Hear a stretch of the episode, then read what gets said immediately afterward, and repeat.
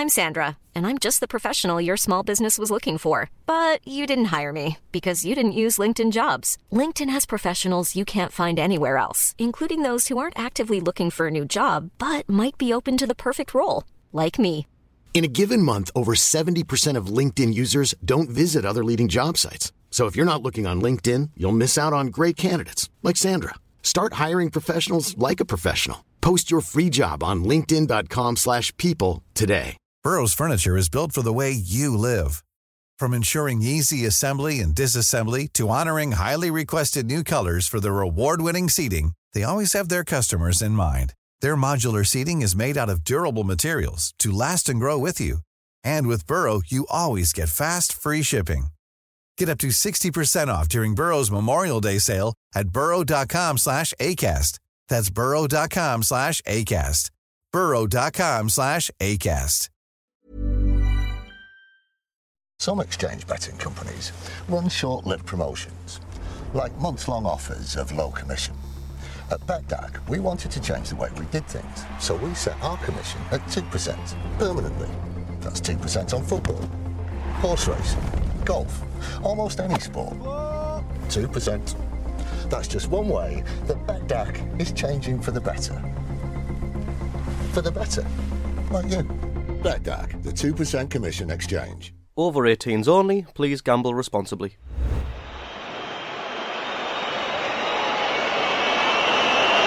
Been an astonishing shootout of penalty failures. Manchester United cannot afford another one. And they've got one, and Sunderland go to Wembley. Saved by Mannone. It is sensational for Sunderland and Gus Poyet. Another disaster for David Moyes and his Manchester United.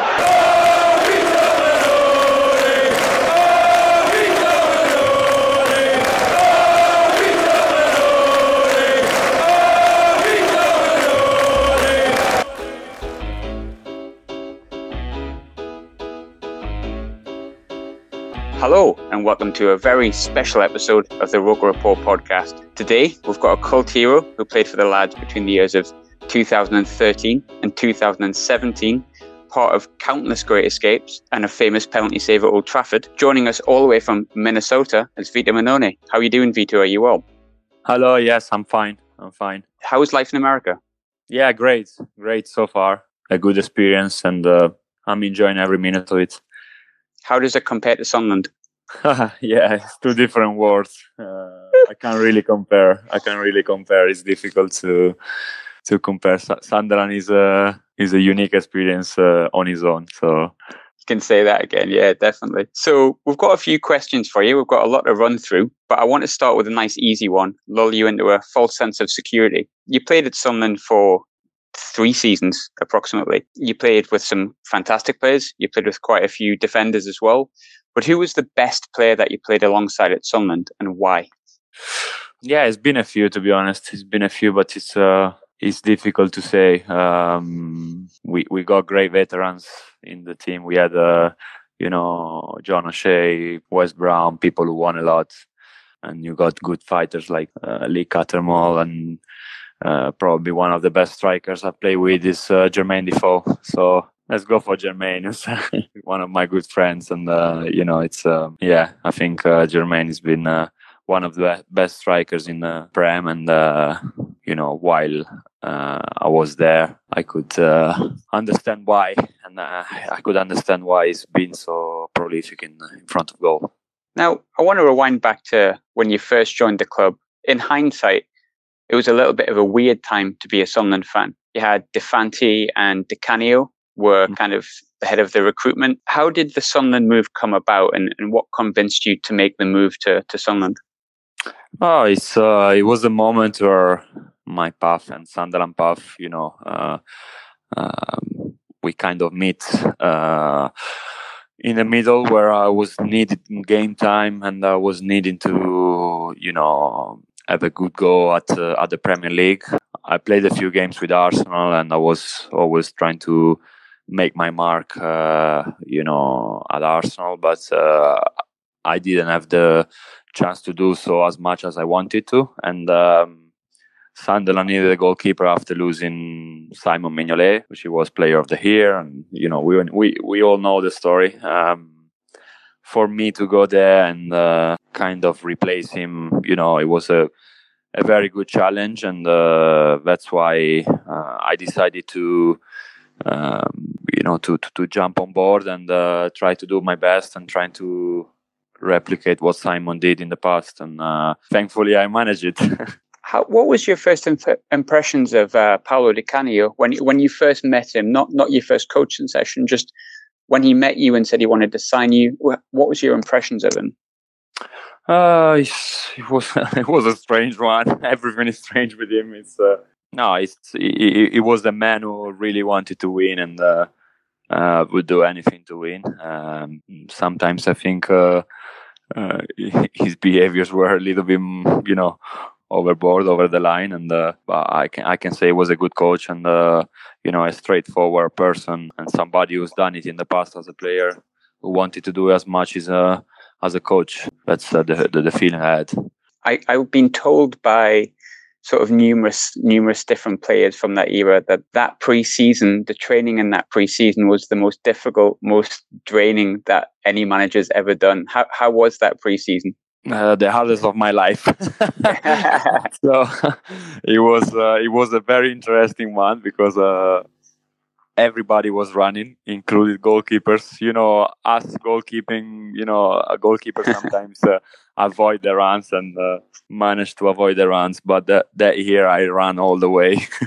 so uh, it was a very interesting preseason. We sometimes we woke up at six thirty in the morning, and before breakfast we had the first session, gym session, running session and uh, then the second session would come along after two hours and then another session in the afternoon and that was uh, probably the most draining preseason i had as uh, three session a day most of the times a lot of games in the heat uh, 30 degrees in Italy, and I'm Italian, and that wasn't one of the best places to be in in Italy.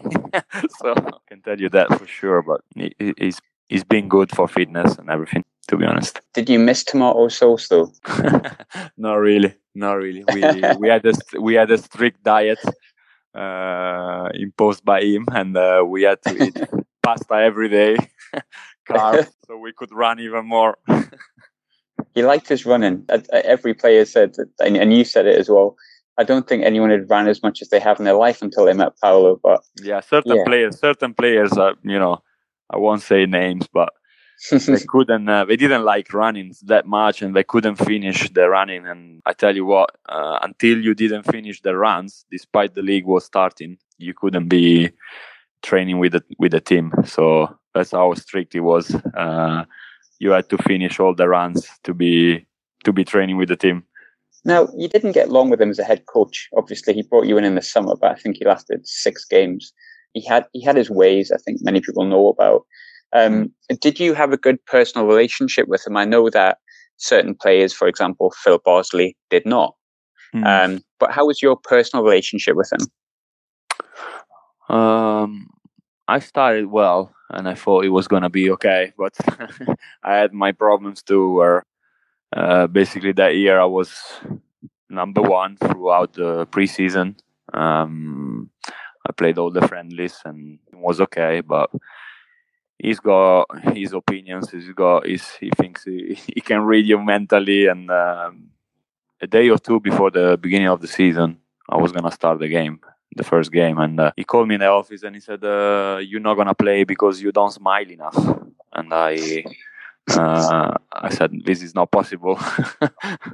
Uh, he said, uh, "Yeah, you're very angry in training. You don't want to lose games, and uh, I thought it was a good thing because I didn't want to lose any training games and I was very challenging every time. So uh, nothing. He, he, he took it that way. Yeah, he he, he liked smiling a lot. So I've been told. Yeah, yeah, very strange. Me, I'm very serious during. I'm, I'm a positive guy. I'm always smiling, but uh, when I'm down to work, I think you can. You you know, if you saw many Sunderland games, you could see me. My face changed, my game face changed, and I'm uh, very focused on the job and uh, uh, I become a sort of animal. That's I I completely changed. Yeah. I completely changed my uh, attitude, but uh, nothing. He took it that way, and uh, since then we kind of fall out. And uh, uh, as I said, it's uh, he had these problems with other players, as you said. He was a um, he was a good coach, but again, um, I don't know. It's um, you know, uh, how can I say? Um, it's managerial, Yeah. you know, man to man managerial skills. I, I'm not sure. and I think that came to pass with um, with his sacking, of course, or his the relieving of his duties. Now, I, d- I don't think you played for him in the, in the league games. I think he No. preferred Keiren Westwood for the first six league games. When when he left, uh, there was a, a lot of rumours of a, sort of a players' revolt. I think is the way that people put it, but. What actually happened in the aftermath of that West Brom game, to, to your memory? Nothing is. Uh, the next morning at seven o'clock, we were at training ground. That, that's what happened. And uh, we had this uh, sort of meeting, and uh, obviously, it's, um, you know, I, I can't go into details of the meeting. I can only say, you know, it hasn't been an easy one, and uh, um, I think the club decided to Yeah, to go that way and uh, to to have a quick change and a quick reaction from the team and I think uh, that worked out because the that season we did well after Yeah, of course. And I think, you know, as it, as it was, uh, Gus Poyet came in um, shortly after the start of the season. Two games into that Gus Poyet era, Keiren Westwood gets injured. You get your chance as well. But I think everything for every player and every fan changed with Gus Poyet. Um, what is it that he changed around the dressing room to improve the atmosphere so much? yeah it was uh, a very positive manager who came in and uh, kind of changed the mood and uh, he demanded a reaction from us and uh, certain rules were lifted off uh, after some you know as as you said before the preseason was really hard and then we went into the first five six games and uh, uh, Di Canio had his own rules he was very strict um, inside the training ground and uh, sometimes he works with play with, with certain players and sometimes he doesn't. And uh, for us it didn't work. And um, we needed uh, a man like Gus to to come in and uh, change this uh, kind of environment. And uh, especially when you lose games you know you need a kind of reaction. And then um, I think slowly we we we've changed our game style and we change uh, our way of training and uh, slowly we we build up our season. We started to get points get the confidence back and uh, that's usually what you know it works with the with the change of management. Personally as well it was uh, somebody who finally came in and uh, he didn't have any um, smiling problems or anything like that and, uh, he, he just uh, showed my you know he, he just you know wanted to see my quality in training and uh, finally i could push for a chance and uh, when i got my chance i never came out I think with with Gus as well, as you said, we started picking up points. Um, Newcastle was one game, but also Manchester City, which I think was your home debut.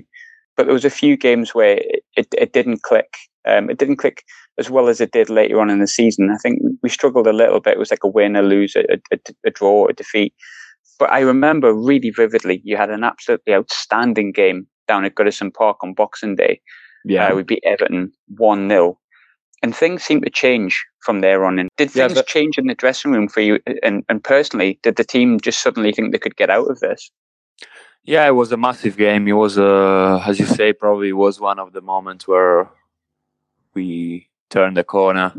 Um, as you said, in the first few months with Gus, we tried to learn his way to play from the back, and probably we didn't have every player uh, fit, and we we had some problems. You know, um, we didn't find the right uh, right balance, and uh, again we gained some value points, as as you say, against City or against uh, uh, certain teams. But then we we kind of lost our uh, our way, um, trying to mold into his game, and uh, it, it wasn't easy. He always needed time. We knew that after a difficult start, we needed time to uh, get used to his uh, game style and. Uh, um, after you confidence when you get the points. But um, that game I remember very well. We we lost a few players in defense, especially.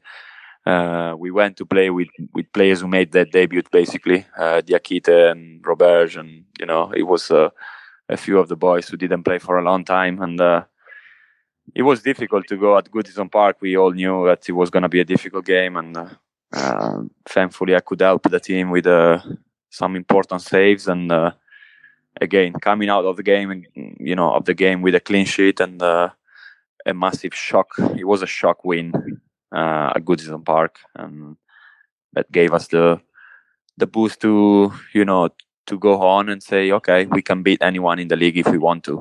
I think that was the game where the the Vito Mannone chant started as well, wasn't it?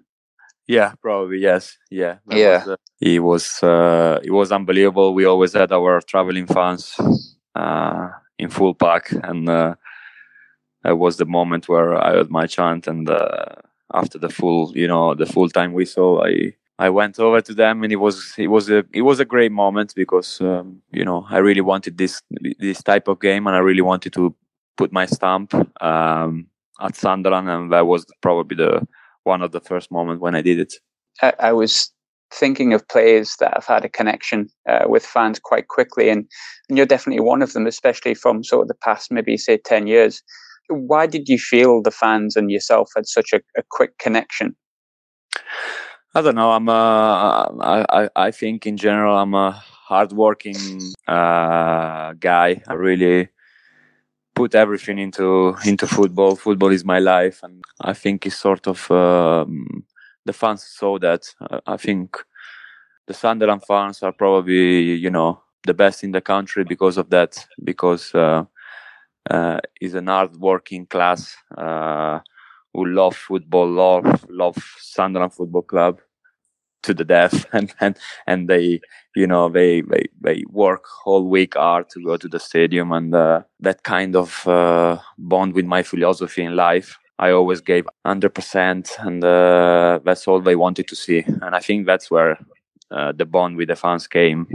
Um, I really wanted to do well for myself and for the club and for these special fans who traveled everywhere in uh, in England and they gave us goosebumps every time and uh, they gave us full stadiums and great at home and as much as as away um, and, and that's why I had love for them and I think uh, uh, they gave me love back. I, I have a feeling as well. I was going to come on to it. We're talking about uh, pivotal moments. Now we mentioned Everton, um, but around the same time, there was a little cup run that started actually, Mhm. and perhaps the the most famous Vito Mannone moment in your Sunderland career. What are your memories of that semi final at Old Trafford? Well, he's uh, you know probably one of the best nights I ever had. He's um, uh, Mine too. yeah, yeah, I know, I know. It's, uh, I got a lot of Sunderland fans who still remember like yesterday, and they it right to me, and you know, it's it's. I'm grateful of that, and uh, that's uh, the kind of nights you work for all your life. I started when I was a young boy, five or six. I've done many sacrifices, and uh, my parents, you know, did many sacrifices with me. My family, my wife, um, always supported me to have a you know a good career and to have these these special nights who you know sometimes uh, you don't expect them but they, they come along and uh, uh, you just need to you know kind of embrace embrace them and uh, take your opportunity to show your talents and uh, make a big difference in such a special special game for the club and and and, and for us because it's uh, it was a semi-final. It was at Old Trafford. Again it seems like I you know I realized one of my, my of my dreams. Uh, playing at Old Trafford one of the best stadiums. When I was a kid I, I watched a lot of games there. Man United one of the best teams to play against. And then uh, a semi-final I think it was 28 years or 22 years. Sunderland didn't didn't have a final or something at the time. It was a while. yeah, yeah, it was a long time, and uh, such a big club. Like Sunderland deserved a night like that, and deserved to um, to go to Wembley um, for a, for for a cup final and that away fans, you know, that away hands in at Old Trafford. I, I cannot, you know, I cannot forget the sound, the noise, and especially as you said, my chant was going on after the penalties. penalties it, it, was something special, and uh, you know, I have it in my heart, and I keep it really tight. that that chant went, didn't just go on um, after the final whistle. That chant went on till about three or four o'clock in the morning in Manchester yeah. City Centre. yeah, I know, I know, I know. And he went on on the Wembley weekend as well. Yep. No, it was special. As I said, I as a player you can't forget something like that because it's uh, as I said, you work hard, fight hard, and. Uh, that is the moment that you you you fulfill your dreams. And uh, as I, as I said um, it was a special way to go to the final. And uh, that's something that sticks sticks with you in uh, with your with your family and with you. And um, uh, obviously I think I think it stick with the with the Sunderland fans every every Sunderland fans who was there or was they always remember that night because it's a it was a special night and uh, it was the springboard to go to Wembley, so it was great. One thing that I, I remember quite a lot from that game itself. I, am speaking from a fan's perspective, um, mm. but I'm interested in, in a goalkeeper's perspective. So Phil Bardsley scores, and you think yeah. that's it. We're going to Wembley, brilliant. And I, I ended up six rows in front. Everyone's going crazy, and thought that's it. And by the time we kind of stopped celebrating, we lifted our heads up, and yeah. Hernandez has scored. Now, the interesting thing for me is from a goalkeeper's perspective, you think Bardsley scores, you must think brilliant. You feel the same as us, maybe. But then all of a sudden, you have to be the hero and you're thrown into this penalty shootout. How do you prepare for that mentally when it happens so fast? I'm completely honest with you. I I think that night I kind of had the feeling before even the game started that uh, I could be important for my team uh, it's strange enough that I'm saying, you know, I can't predict things, but for the season I was having and the season, you know, the, the, the cup run that I was having, I was, I play well against Chelsea in the quarterfinal as well. It was a tough game, extra time. I felt like it was going to be. So, um, that's why I didn't get uh, so excited. Um, this game was crazy enough as well. During the 90 minutes, it was crazy. It was few chances for them, and uh, you know we kept them up there. And uh, I, I, think as well, you know that goal gave us a, a fake feeling of uh, you know we almost there, but I felt like it was a you know the challenge was still was still there, and as you say, they came straight away at us, and they they scored straight away. But then we, I think they had one more chance as well uh, to score another one on the on a penalty. Um, sorry, no, on a on a free kick um, at the edge of the box, and uh, I made another save before the extra time. So it was it was like you know a very tense game. Um, obviously, not good for the fans because the nerves were going nope. up and down. um, but when the extra time came along, I thought, you know, this is the chance. The I knew he could go to penalties, and I, I said this is the chance to uh, make my mark and uh, try to help this team, this club, these fans to to you know uh, have a great night, and that's how he he went really. Talking about sort of tough nights and games where you've had to make lots of saves. Shortly after that Old Trafford semi-final, you had maybe one of the easiest games of your life when we went to St James's Park. Um, yeah. Why did we perform so well that day? It was so easy. How how do you how was your first derby? Considering it was so easy to beat them that day. Everything clicked. I think everything clicked from that moment. The confidence was so high. Um, we knew how to play. We we were the team we were supposed to be, and what uh, the manager wanted. I mean, every single one was performing at uh, probably at the best. Um, and I felt like you know going to St James's as well was was fantastic. Uh, uh, you kind of uh, get in the in, in the tiger's cage you know you you kind of get in, in a place that where you go you're facing uh, your opponents the you're facing the enemy and you're facing probably who wants you to lose the most so and it was for us as well you know to go there and win and imposed our you know our game style. I thought I thought it was great. Um, and when you kind of have your back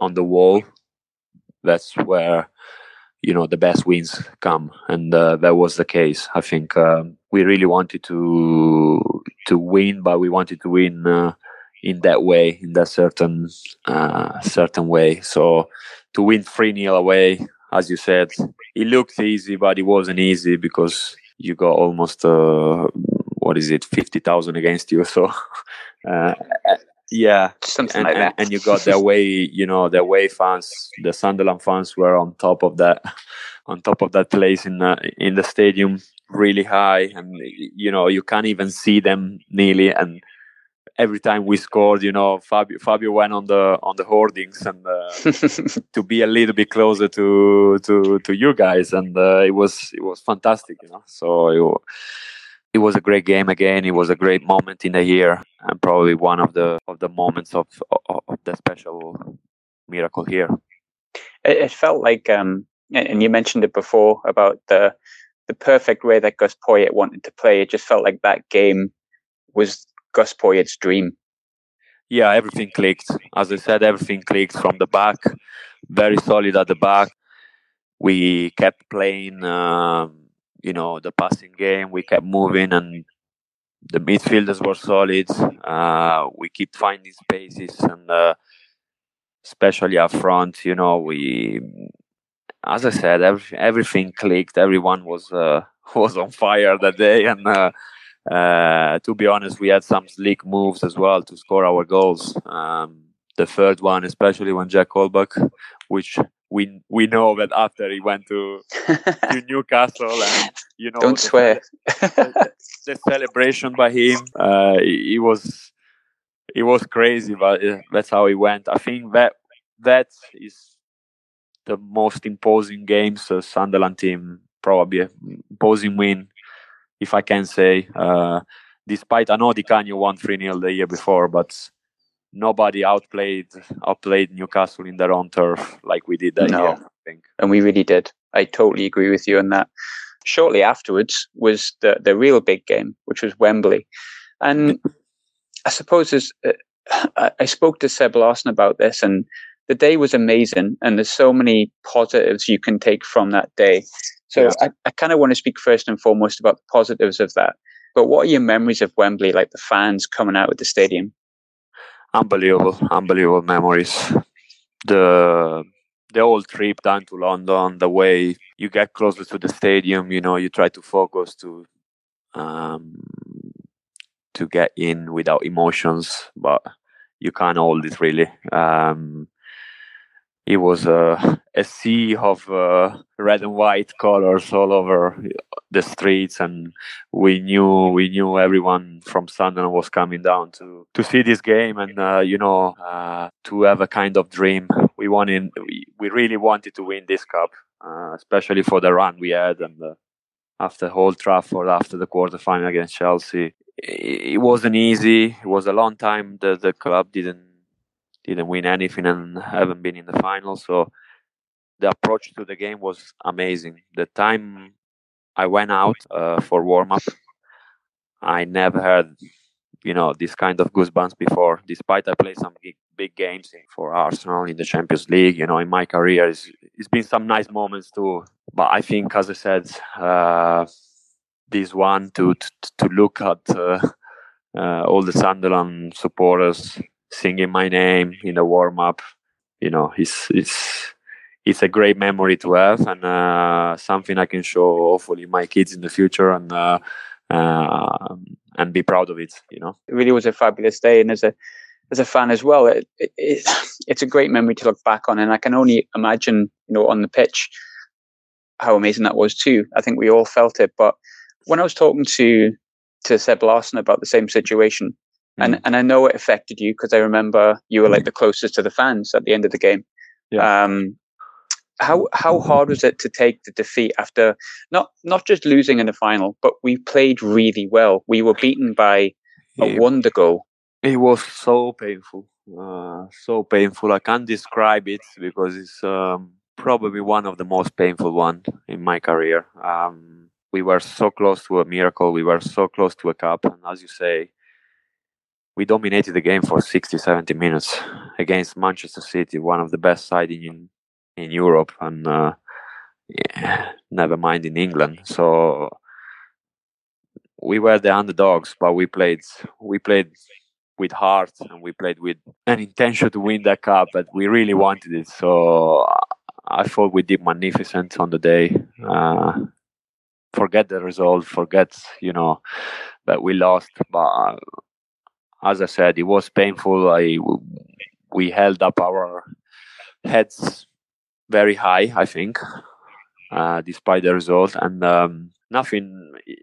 I thought it was going to be, as I said before, I thought it was going to be for the cup run we had, and you know the for, for, for the fans and for everything.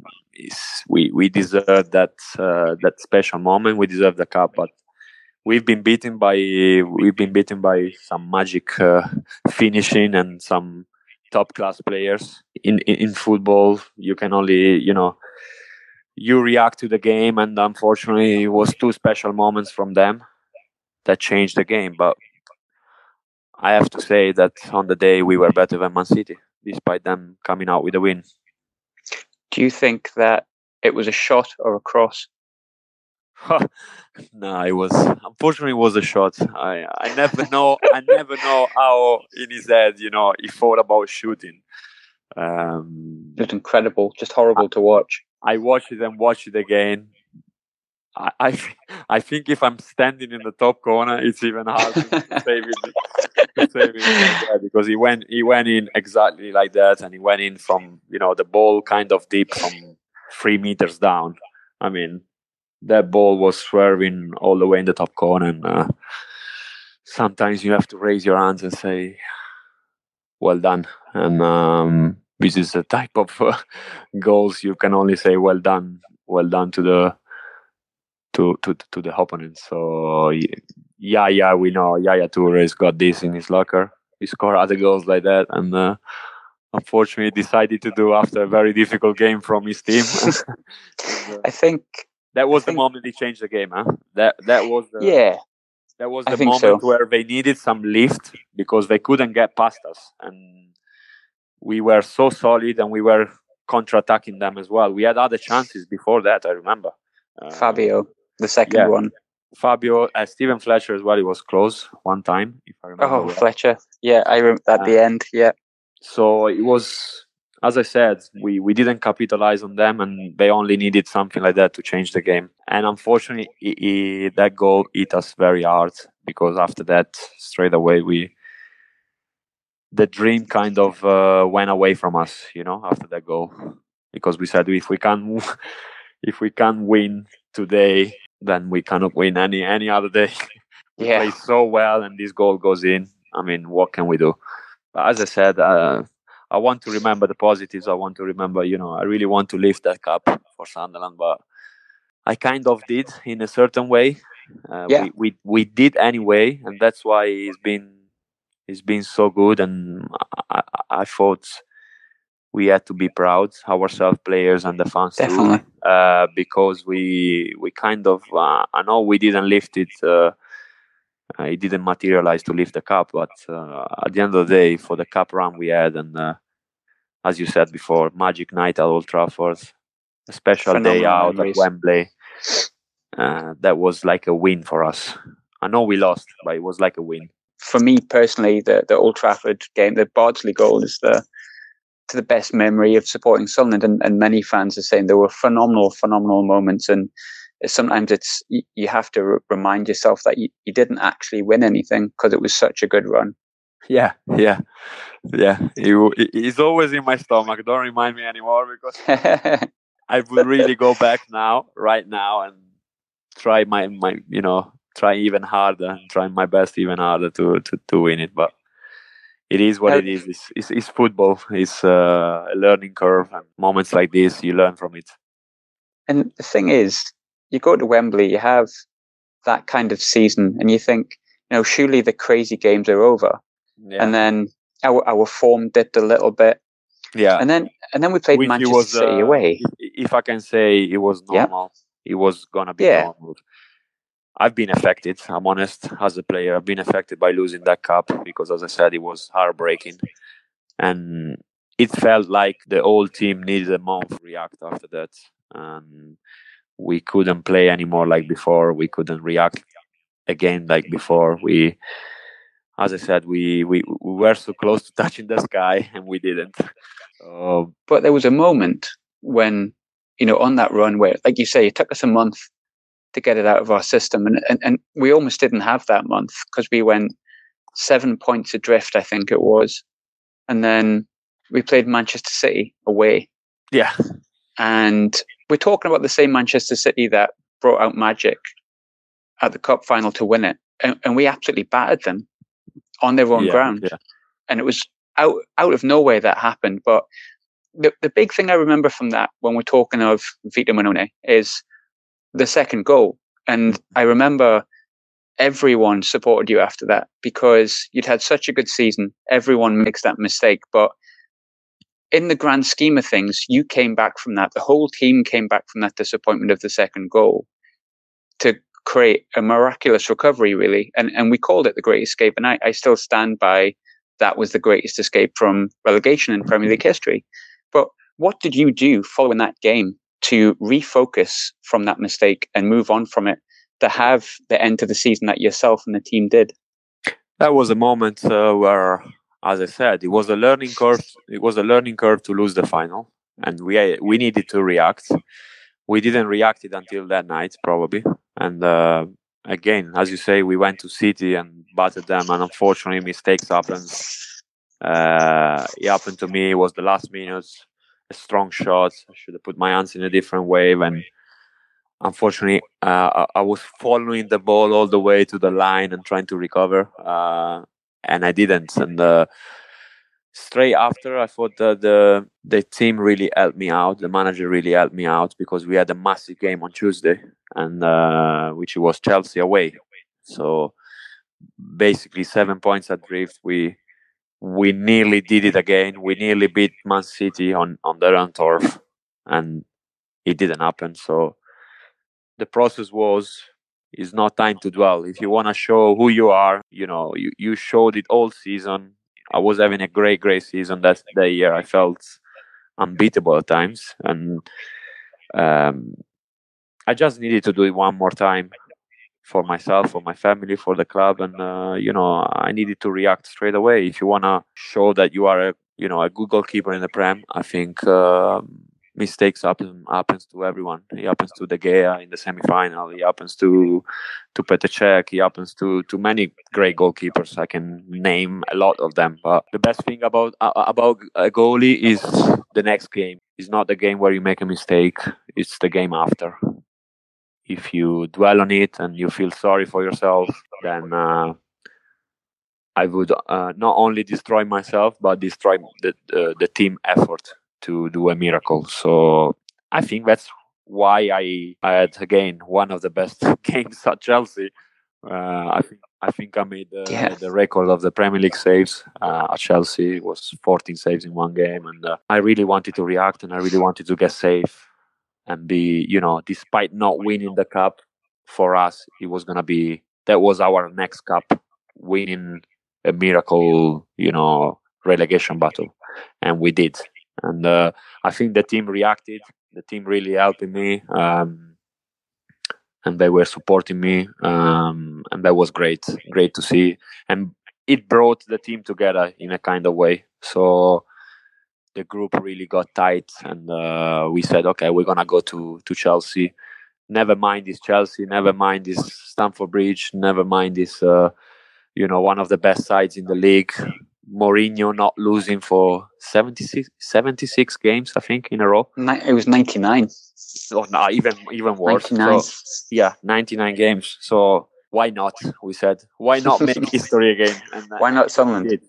yeah, why not Sunderland? And, then you know that that game was the game you it changed everything.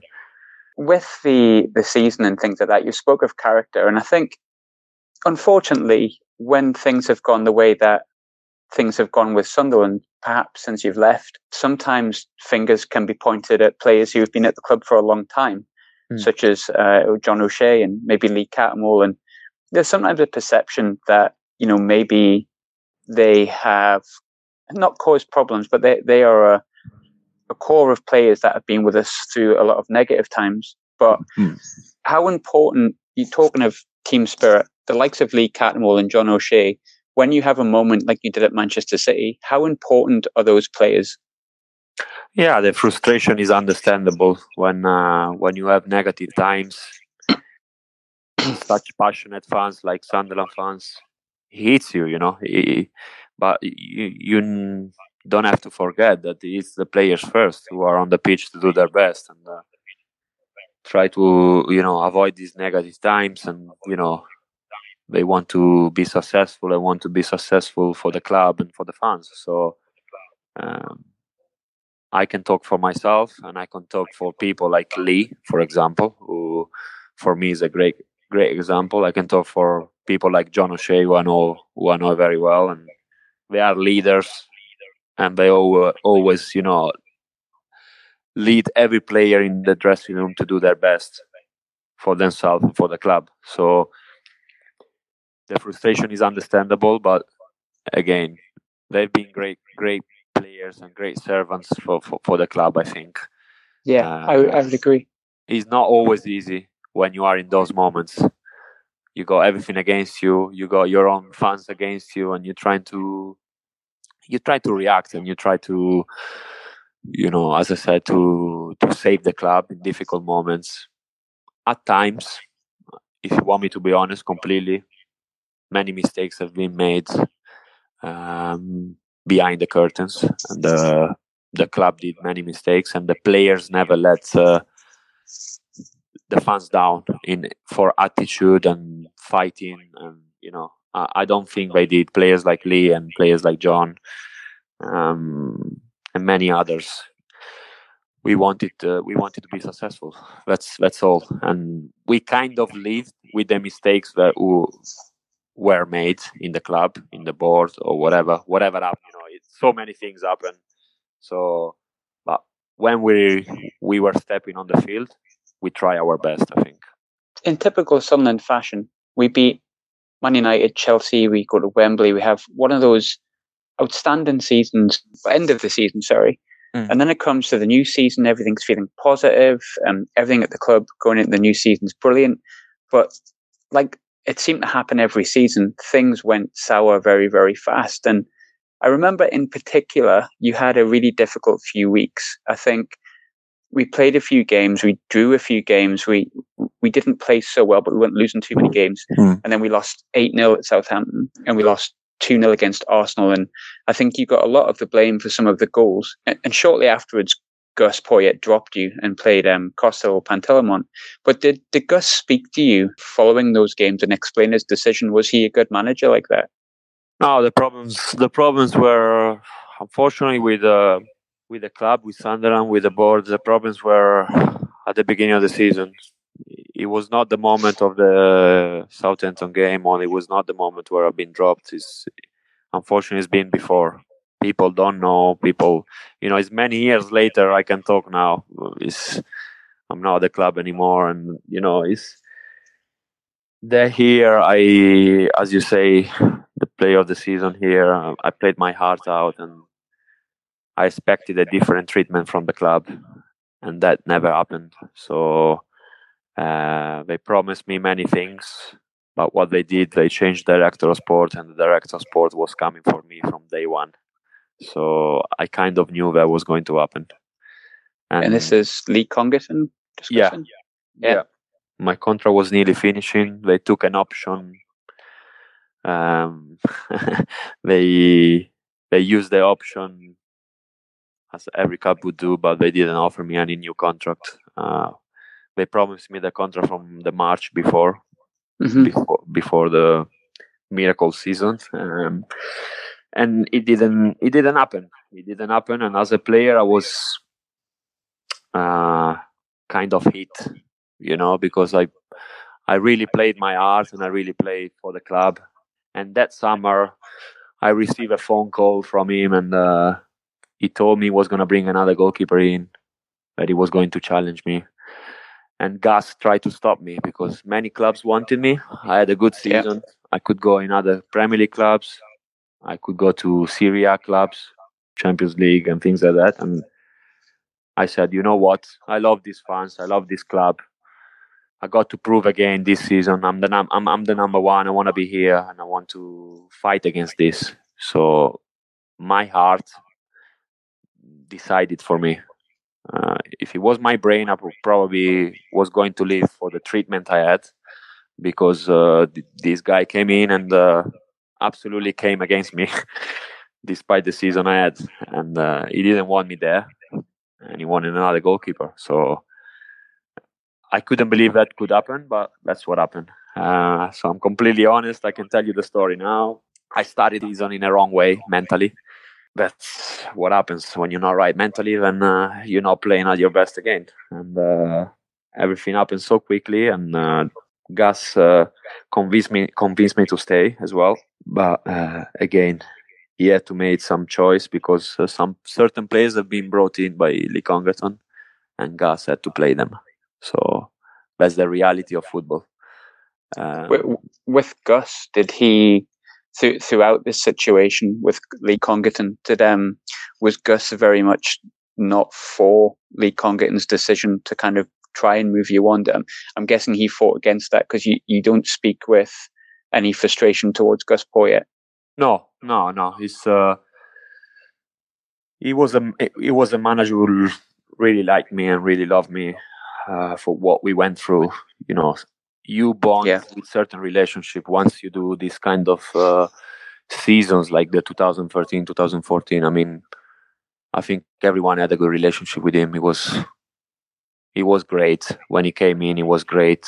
Uh, he achieved something that nobody else achieved, I think, at the club. So you have to respect him. And um, unfortunately, he didn't work out the way the club decided to go for another director of sports. They had different ideas. He want he wanted certain players, and he didn't get them. Uh, somebody else was deciding on the players, and that's what happens. Again, I said I said it before. Many mistakes have been made, and uh, we kind of paid it uh, on the field. So we put our faces on the field to to pay the price, but. Um, that that was kind of around the the era when we were linked to sort of Virgil van Dijk and we signed Sebastian Coates instead and and obviously when Jack Rodwell came in as well so um, I think it would be fair to say if you asked Sunderland fans if they preferred Vito Mannone or Lee Congerton, you would win.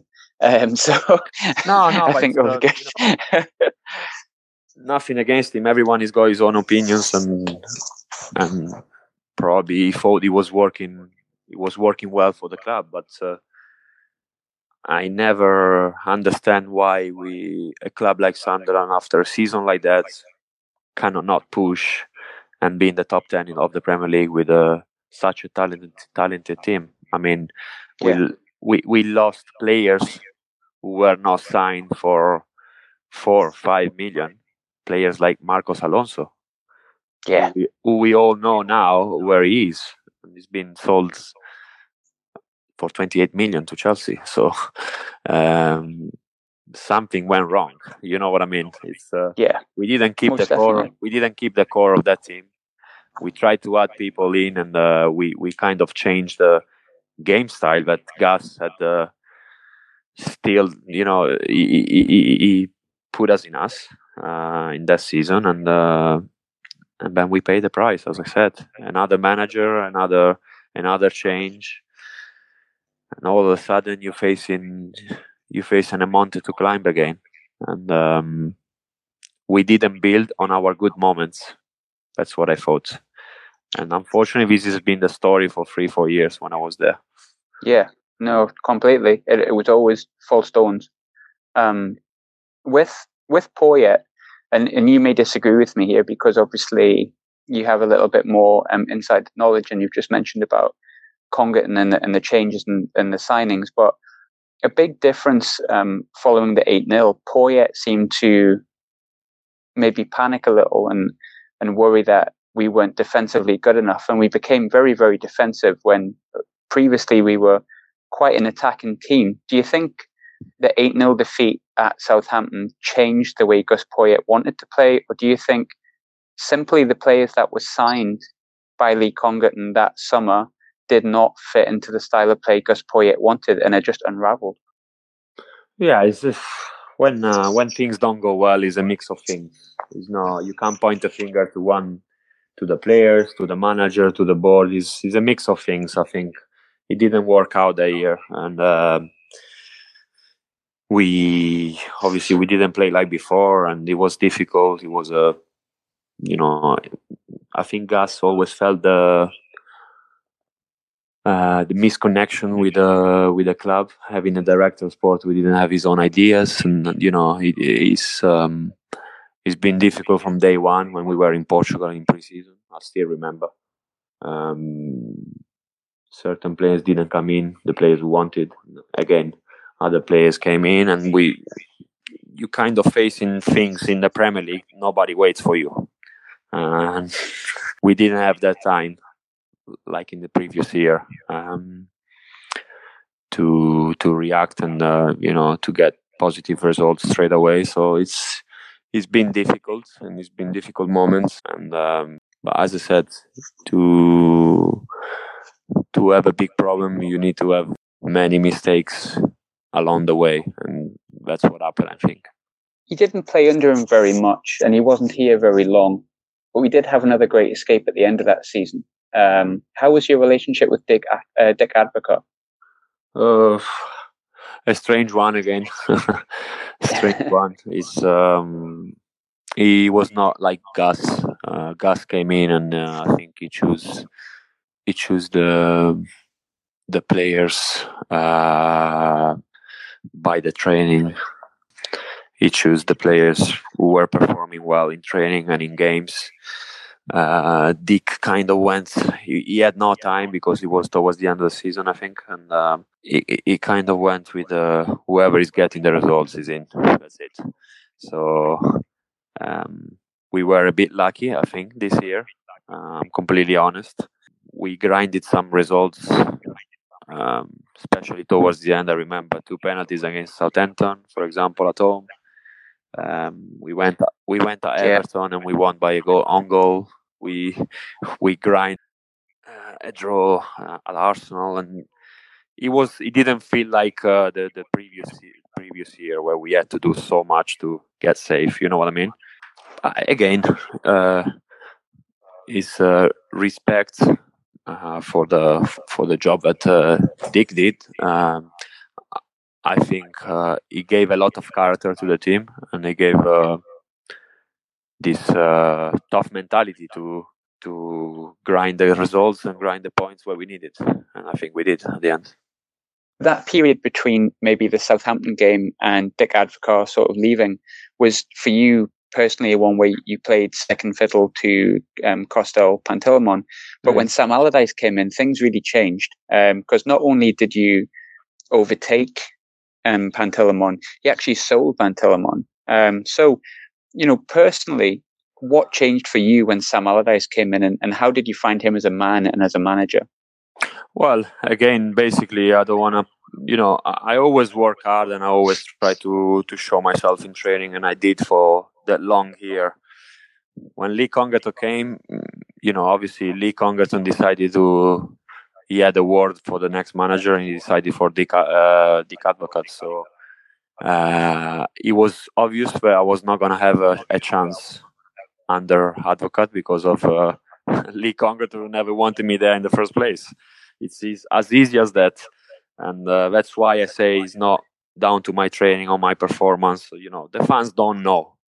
The fans don't know what's happening daily on daily basis, and uh, that was what happened. So I never had a chance, despite training well with Dick, and uh, things didn't go well again. We changed the manager again, and uh, Big Sam came in, and uh, he's another manager like uh, Poyet who decided to put the best performance, and he, he told me to train to train hard and to show my talent, and that's what I did before I was getting my chance again. I was waiting and waiting.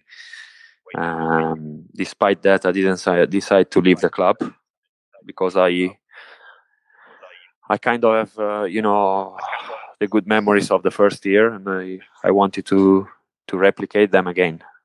And um, after I remember, he gave me the chance again, and uh, you know once they somebody gives me confidence, I can go on the pitch and uh, try to be my best again, and that's what happened. Um, we had a great end of the year, the season, and possibly replicate some uh, good moments like uh, you know like in 2013 i think.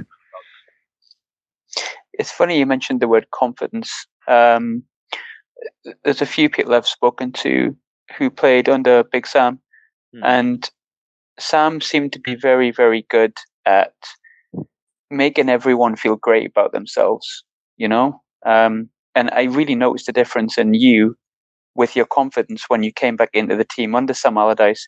How how good is Sam Allardyce at making you feel the best that you can be? It's it's it's great. Listen, sometimes you you need this kind of managers. I think, especially for myself, it's uh, it's a game where you put yourself out and you try to be your best. And um, you know, having somebody who tells you you are good and comes in and sees your talent and is really focusing on mad management uh, and is really focusing on getting you back to your best. Uh, that's what happened with Big Sam. I ca- he came in and the first day he brought me into the office and he said, "Okay, show me what you got," and uh, that's what I did.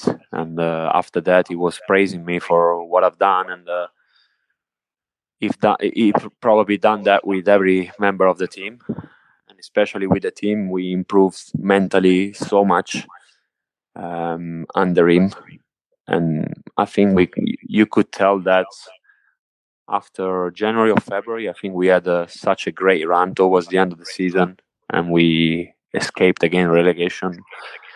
We were one of the best teams in form, and uh, we didn't lose in 11 or 12 games, if I remember well. Yeah, it, was. I think we lost three in, in 15, and a lot of a lot of that team stayed together. It was it was a team that picked itself. You had Kirchhoff, you had Khazri, you had mm. Kone and Kaboul at the back. What one thing I really wanted to ask you about um, Younes and uh, Lamine, that central central back partnership seemed to be one of the best that we've had in, in the Premier League years towards the end you've played in front of quite a few, uh, sorry, behind quite a few central defenders. How good was Lamine and Younes, and why do you think that worked so Again, well? uh, when you have a kind of manager like that, in certain games we clicked, we everything clicked for us.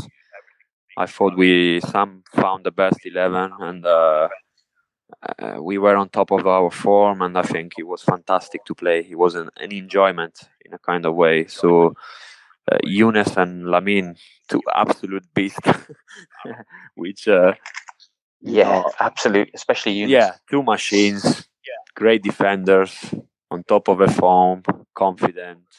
Um, I think they kind of um, um, how can I say they match each other. You know, in uh, one was quick, yeah. one was you know good header. Lamine was strong, strength was incredible. Um, he was quick. He was recovering uh, at times certain balls but you know Younes couldn't make, and, and then Younes was there. The, his game reading was there. It was his experience, his leadership. It was fantastic, you know, to to have them in front, and I I felt great. And he only, I think he only helped any any of us. He helped me performing better, and then I was helping them to perform better, and the team, you know, it just clicked. As you say, Jan Kirchhoff, he was Wahbi, had, uh, he was very creative for us. Wingers who were dangerous, and, you know, up top you had a, a machine goal like Jermaine, and you know everything was fantastic. That team was incredible. Uh, I think it yeah. was another team who I remember really well. Um, as I said, towards the end of the season, we were we were great. We were a great team who could fight for the top ten, possibly in the Prem. Um, uh, you know, uh, I don't think I'm wrong in saying that. Uh, Jan and No, Villa, another fantastic player. Oh, Jan. I miss Tell Jan. me why why we never sign him again. Um, Oh, why? Uh, so it's again uh, great, great moments, positive, fantastic, but it's a bit of uh, bitterness in my mouth because uh, we could spring into something beautiful from that time. Yeah. Unfortunately, it didn't happen again. And I think all these moments, if I'm honest, I'm a, I'm a Sunderland fan still, so it, it's still painful, you know. It's still painful for me because I was, you know, one of the of the main guy there, and uh, Yeah. To see the club where he is now is painful even more because we didn't personally, but the club wasted many opportunities to build something great uh, and to build a great team in the in the Premier League. We wouldn't been there without many mistakes, if I'm honest. You you were someone who had been at the club sort of a little while at that point. Um, Sunderland can be a little bit like a revolving door, but you you had been there for a fair while. Um, you touched on it before about Yann M'Vila, um, but also Younes was allowed to go Oh yeah, pretty much for for no reason. Um, I never know why. yeah, it's it, it with with Yann. Um, it, it, it was it someone that you were close to? Was it someone that you know wanted to come back? And did you ever find out the reason why why he didn't come back?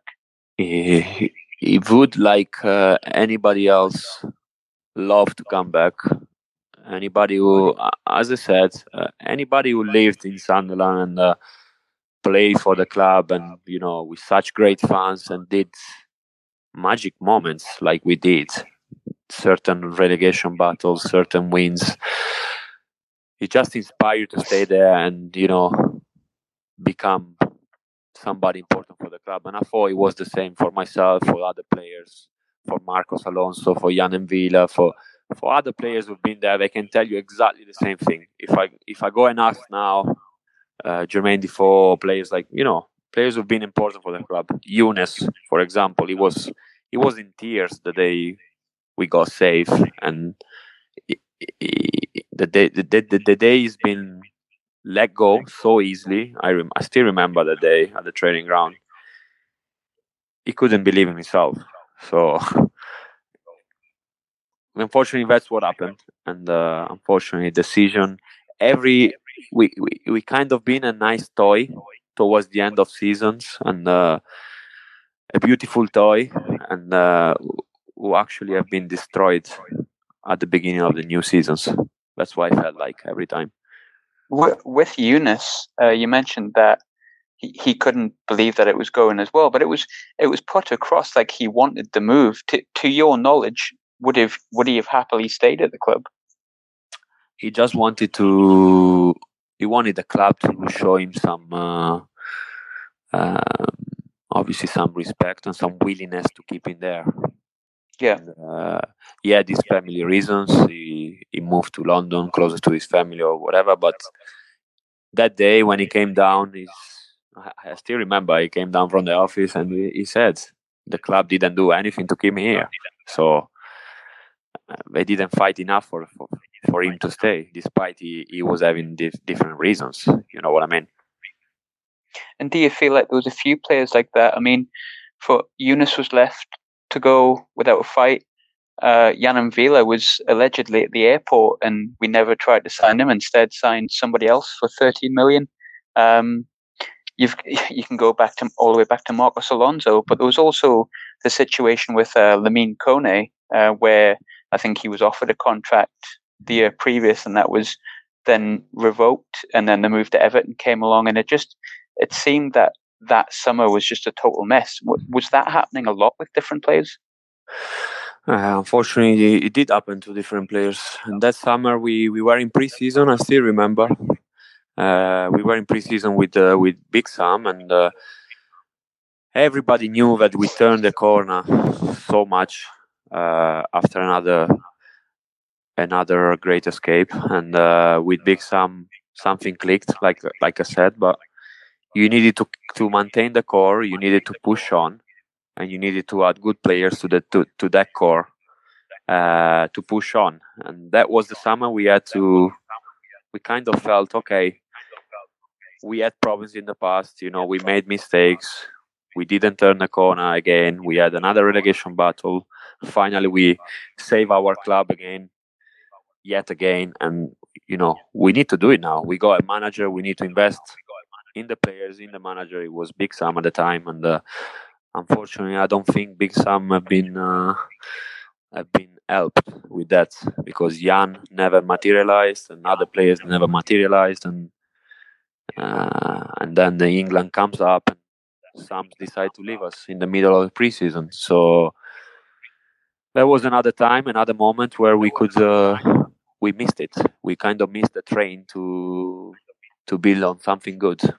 How did the players react when Big Sam left? Because there's a there's a train of thought that if England hadn't got knocked out from Iceland, maybe none of that would have happened. But there's another train of thought that Sam wasn't going to get backed in the transfer window and they weren't going to bring M'Vila in and they weren't going to bring in the players that he wanted. Were you, or were the players expecting Sam to go anyway? Or were you still surprised when he came in? I think it was in the pre-season game against Hartlepool and said he was leaving to go to England. No, it was a massive shock. Uh, I think that week you know, despite not not playing one game in the in the new season, that was the week he got Sunderland relegated.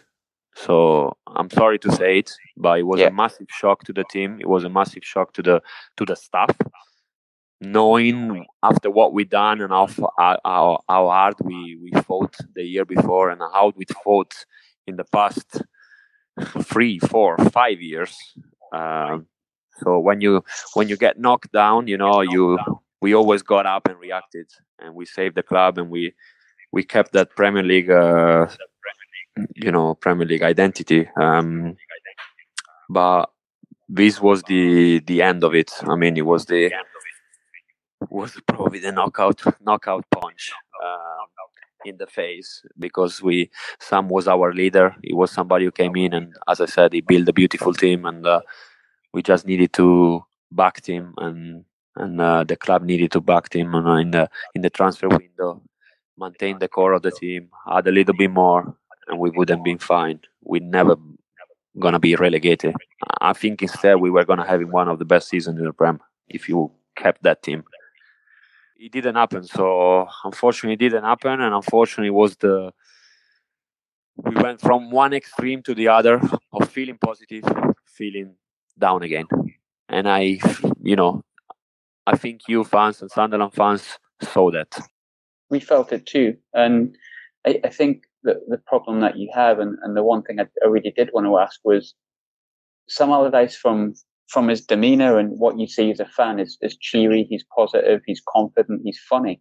Um, and we brought in a guy, David Moyes, who just seemed like the opposite. And I think when you have a shock like that, David Moyes just seemed like the wrong person.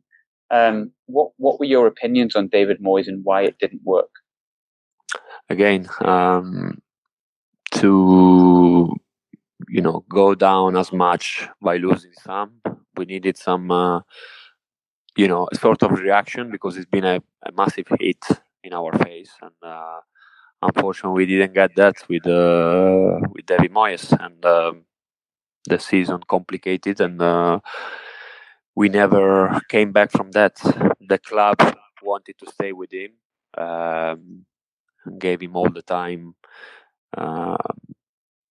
to work and obviously to to try to fix the, the, the the problems. But unfortunately, the problem, as I said, it was in that in that week in preseason.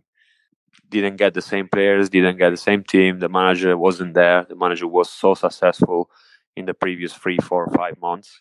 Wasn't there anymore for us, and uh, it kind of uh, we we were kind of tired of reacting.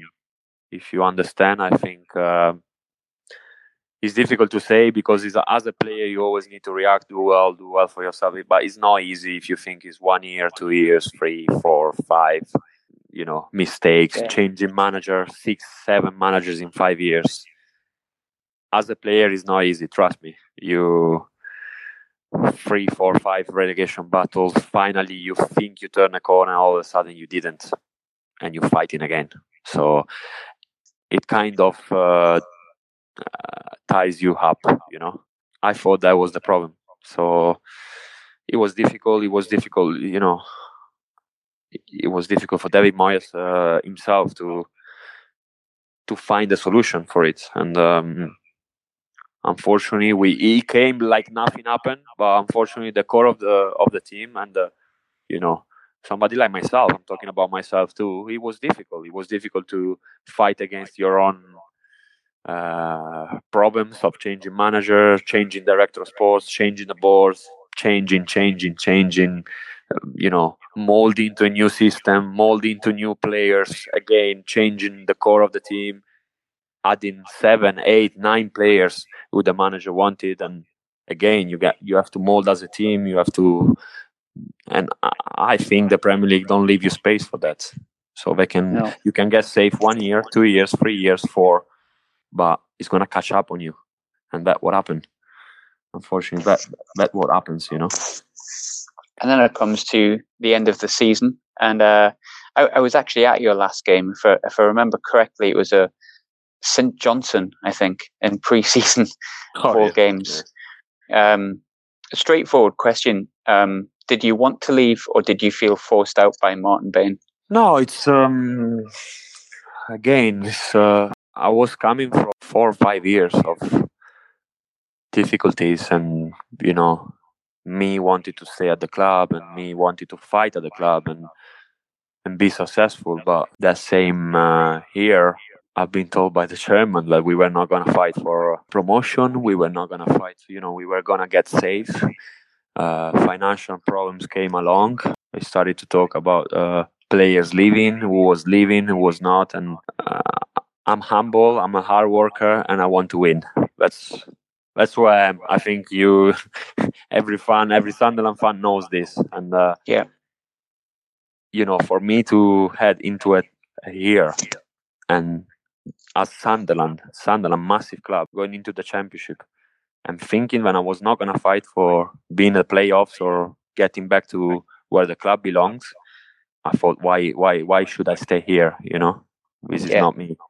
Um, and then obviously they started to talk about um, the financial problems, and uh, but it was better for me to leave. Uh, Martin explained the situation, and um, again, like uh, Younes, like Marcos, like Yann, I didn't see the fight. You know, the fight that I wanted to see. The club didn't fight to keep me, so uh, I kind of felt it was the moment to to move on. So just to sum up, final question, and I always like to end on a positive where I can, and there's a lot of positive. Um, what does Sunderland and your time at Sunderland mean to you?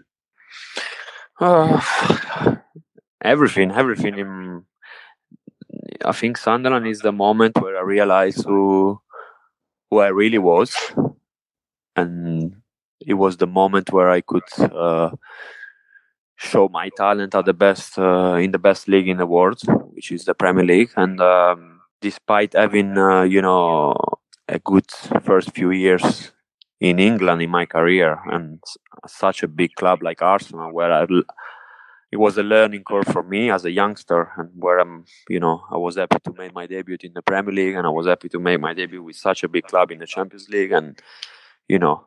But I never, I never put my stamp on in the Premier League like like I did in Sunderland. So that's why what I bring with me. I mean, um, it's um, uh, some special moments, as I said in this interview, and uh, a bond with the fans who I will never forget. And I kind of made my history there, and I think is my is part of my career. And uh, as I said before, it will always stay with me and with my family, uh, with my heart, because it's uh, at the end of the day, despite the problems, despite the survival battles, despite the despite the lows, it's so many highs and so many good memories which I bring with me, and uh, that's all. All what is it? Sunderland Football Club for me is good memories. That's it. Good answer.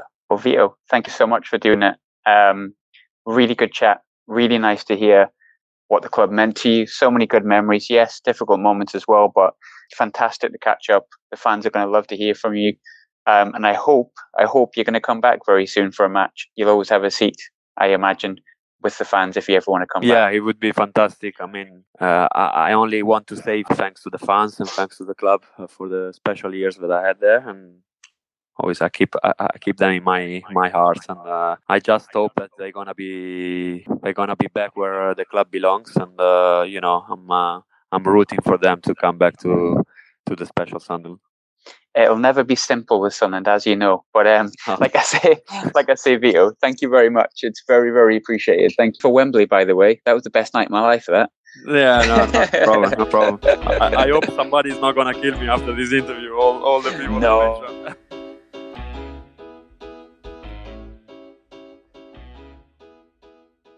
Some exchange betting companies run short-lived promotions, like month long offers of low commission. At BETDAQ, we wanted to change the way we did things, so we set our commission at 2% permanently. That's 2% on football, horse racing, golf, almost any sport. 2%. That's just one way that BETDAQ is changing for the better. For the better. Like you. BETDAQ, the 2% commission exchange. Over 18s only, please gamble responsibly. Even when we're on a budget, we still deserve nice things. Quince is a place to scoop up stunning high end goods for 50 to 80% less than similar brands. They have buttery soft cashmere sweaters starting at $50, luxurious Italian leather bags, and so much more. Plus, Quince only works with factories that use safe, ethical, and responsible manufacturing. Get the high-end goods you'll love without the high price tag with Quince. Go to quince.com slash style for free shipping and 365-day returns. When you make decisions for your company, you look for the no-brainers. And if you have a lot of mailing to do, stamps.com is the ultimate no-brainer. It streamlines your processes to make your business more efficient, which makes you less busy. Mail checks, invoices, legal documents, and everything you need to keep your business running with Stamps.com.